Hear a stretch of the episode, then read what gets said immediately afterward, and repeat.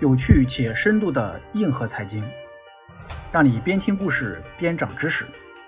大家好，欢迎收听饭桶大老板音频版节目，我是戴老板，每周三十分钟，帮你开车或睡前抓住零碎时间听故事、学知识。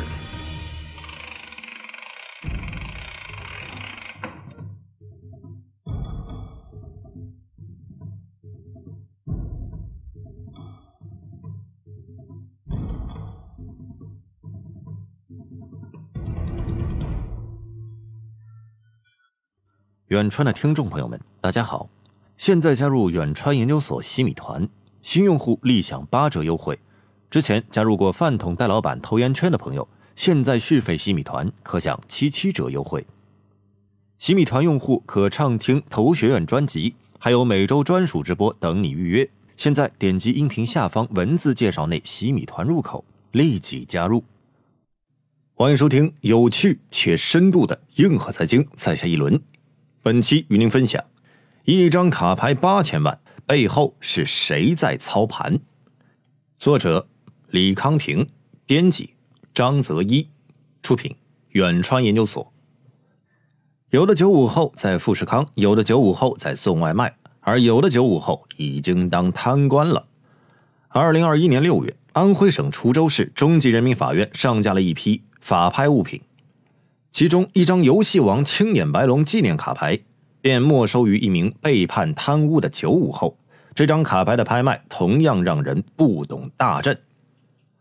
法院的起拍价是八十元，半小时的时间里，价格飙升至了八千七百三十二万元，比贪污的金额还要多上一千万。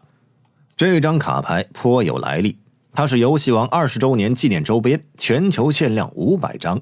每一张都要抽签摇号购买，中签率比打新股还低。当时的市价十万元起步，八千万有些离谱。这场拍卖活动最终也被官方终止。但这种卡牌价值和价格的双轨制，以及能和炒股一样交易的现实，却是存在已久。今年一月，一家名为云涌游戏的公司在港交所提交招股说明书。它与上述卡牌行业联系紧密，是一家集换式卡牌分销商。这类卡牌游戏虽然小众，但围绕它的产业链却相当完整，这也是这个市场能规模化运作的原因。通过精读云涌游戏的招股书，我们得以窥视这个小众圈子的冰山一角。本文试图回答两个问题：一、为什么一张纸能卖数万元？第二，云涌游戏做的业务。真的很性感吗？第一部分，集换式的秘密。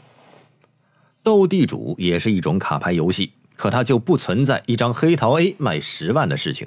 为什么呢？关键就在这“集换式”三个字上。这种类型的卡牌，例如游戏王万智牌，通常有着数万张不同类型、不同功能的卡牌。要想进行正常游戏，首先得凑齐一套合理搭配的卡组。例如，万智牌数量已经突破两万张，每包万智牌盲袋根据零售价不同，从十五张到三十张不等，这导致想要获得强力卡牌的概率极低，很可能数十包没有一张卡能用。因此，快速获得稀有卡牌只能通过与人交换来获得，这类卡牌就被称之为集换式卡牌，简称 TCG。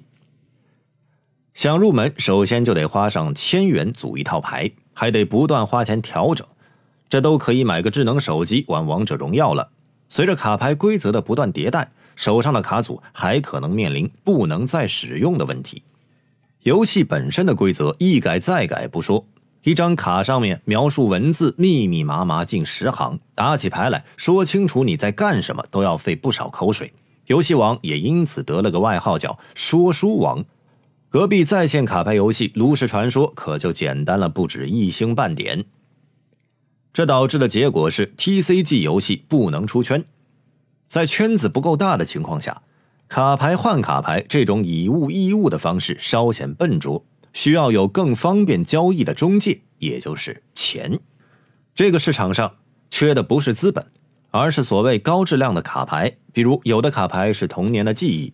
于是，初代宝可梦喷火龙卡牌一度炒到二十三万美元，有的是周年纪念，全球限量，于是青眼白龙一张十万，还有的就是单纯的效果好，必须人手一张，于是出现了交易最频繁的数百元一张的卡牌。炒作最基本的方式就是买卡包，类似开盲盒一样，卡牌里有什么卡，甚至有几张卡都不清楚，唯有打开之后才知道。不乏买数百包卡，只为求得一张稀有卡的情形出现。有了炒作加赌博的属性加持，这个市场就活了。各种各样的卡的价格在急速飙涨，而且五花八门的开盒视频在哔哩哔哩、抖音、斗鱼等视频直播平台上进行传播。越来越多的圈外人开始涉入 TCG 的圈子，指望靠着开盒炒卡实现暴富梦。于是炒卡收益率激增。其中部分球星卡的收益一度大幅碾压了标普五百，由此还出现了一大批根本没有核心玩法，只为开箱验货而存在的卡牌种类。去抖音上就能刷出来一大批不乏稀奇古怪的卡牌，以及动不动就让主播开个几千包给大家看的大佬。虽然这个市场十分热闹，不断有圈外人涌入理财。但能够形成一个正规市场，还是因为专业机构的入局，包括版权方、分销商以及专业的评级机构，基本和股市的交易所、券商格局类似。TCG 的版权方包括科乐美、宝可梦、威智士等。TCG 的圈子的扩大以及各种各样的玩法，使得版权方加大了卡牌投放量与投放形式。作为游戏规则的制定者。卡牌的制造商自然乐意见到这个市场出现频繁的换手交易，因此开始人为区分卡牌稀有度，什么周年限定卡、节日限定、磨砂卡、镀金卡等层出不穷。分销商连接了版权方和玩家，他们最早以杂货商店为主要形式，仅赚取一点可怜兮兮的差价。而随着分销商逐渐集中，数个分销商能够控制一整个地区的卡牌投入量的时候。他们就开始人为的操控部分卡牌的供给，抬高卡牌价格，从而实现类似股市吸筹的效果。而评级机构则是这个行业的卖产人。目前市场上主流评级机构是 PSA 和 BGS。评级机构可以对卡牌上一种特殊 buff，只要卡牌评分达到九分以上，卡牌价格就会上涨三到五倍不等。可谓是为溢价献上了一份绵薄的力量。总结来说，卡牌的价格主要由供给量加评级共同影响。这个市场没有什么监管，使得资本可以同时掌控供给和评级机构。云涌游戏就在这里找到了机会。第二部分，风起云涌。云涌游戏创立于二零零四年。一开始主要从事线上集换式卡牌零售业务，创始人曾立兴在创立公司之前就频繁在第三方网站进行拍卖和买卖收集集换式卡牌，对市场交易较为了解。之后动用个人储蓄建立了云涌游戏，属于个体户转公司，游资转正规军。于是，有曾先生这样的大牌老的云涌游戏。在卡片的市场中的商业行为就显得较为老练且毒辣。云涌游戏整体的可以大致概括为：向版权方争取独家分销权，通过公司开设的网站收集玩家交易信息，从而有计划的销售卡牌。未来将建立自己的评级机构。换个大家都懂的说法，他首先想做卡牌游戏的港交所，然后做券商投行部的 IPO 项目。再做投研机构给评级，还做了个资讯平台提供数据。完了，他还是实力最雄厚的游资。这一套产业链组合下来，比又当裁判又当运动员的操作都还要更进一步。这放在股市是个什么概念？就数据来看，云涌游戏2018到2020年营业收入分别为1.2亿、2.3亿、10.1亿。净利润分别为零点一四亿、零点三八亿、零点九九亿，营收净利润大幅度变动，主要在于二零一九年云涌游戏收购了游戏发行商杰士登，杰士登进入了并表范围，其财务报表参考价值有一定局限性。在描述云涌游戏集团的策略时，公司的描述值得玩味。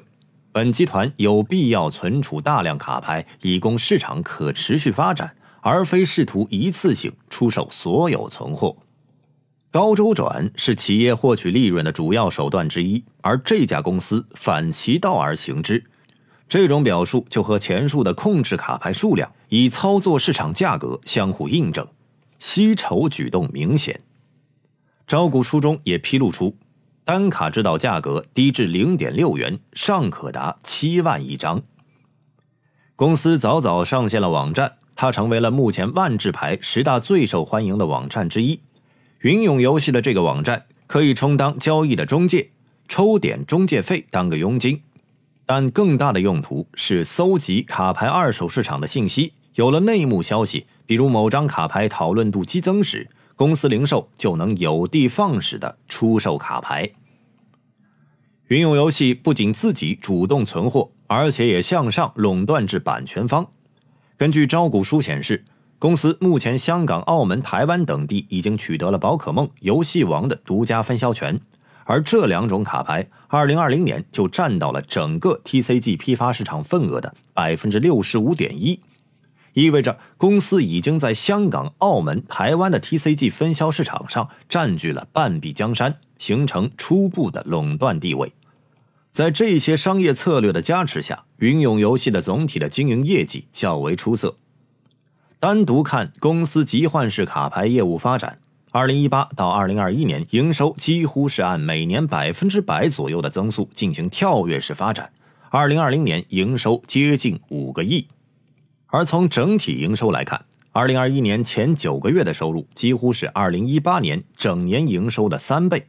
杰士登并表后，营收二零二一年直接突破十个亿，而公司员工总共才九十五个人，平均单人年创收超千万。盈利能力方面也在稳步上升，公司二零一八年至二零一九年毛利率在稳定上升。二零二零年，杰士登并入云涌游戏的财务报表，但此时的杰士登毛利率仅约为百分之七点九左右。所以整体影响了云涌游戏的毛利率。二零二一年毛利率又出现了爬升的情况，毛利率提升的势头不减。这只是公司在台湾及香港的经营成果。相比于香港与台湾的集换式卡牌环境，整个东南亚遍地是潜在市场，云涌游戏还是有非常充足的想象空间。第三部分，尾声，盲盒一般的未知和刺激。加上集齐的要求，使集换式卡牌能成为一种氪金游戏的秘籍。但另一方面，各大直播平台的开卡包却隐含着风险。某种程度上，它体现出了一种赌性：押上数百元，让主播作为庄家来开牌，一旦出现稀有卡，之前的赌注瞬间翻倍；反之，则有一种血本无归的感觉。在这个开包的过程中，随着基数的不断扩大。最终获利的同样只有作为庄家的主播和背后的发行商。从这个角度来看，这可以说是一个新出现的、没有规则限制却能带来暴利的博彩行业。也难怪所有这类型的直播间里都在醒目处标注：禁止未成年人购买。以上就是本期全部内容，感谢您的耐心聆听。喜欢的话，欢迎订阅。及关注，更多有趣且深度的硬核财经故事，我们下期继续来分享。在下一轮，下期再见。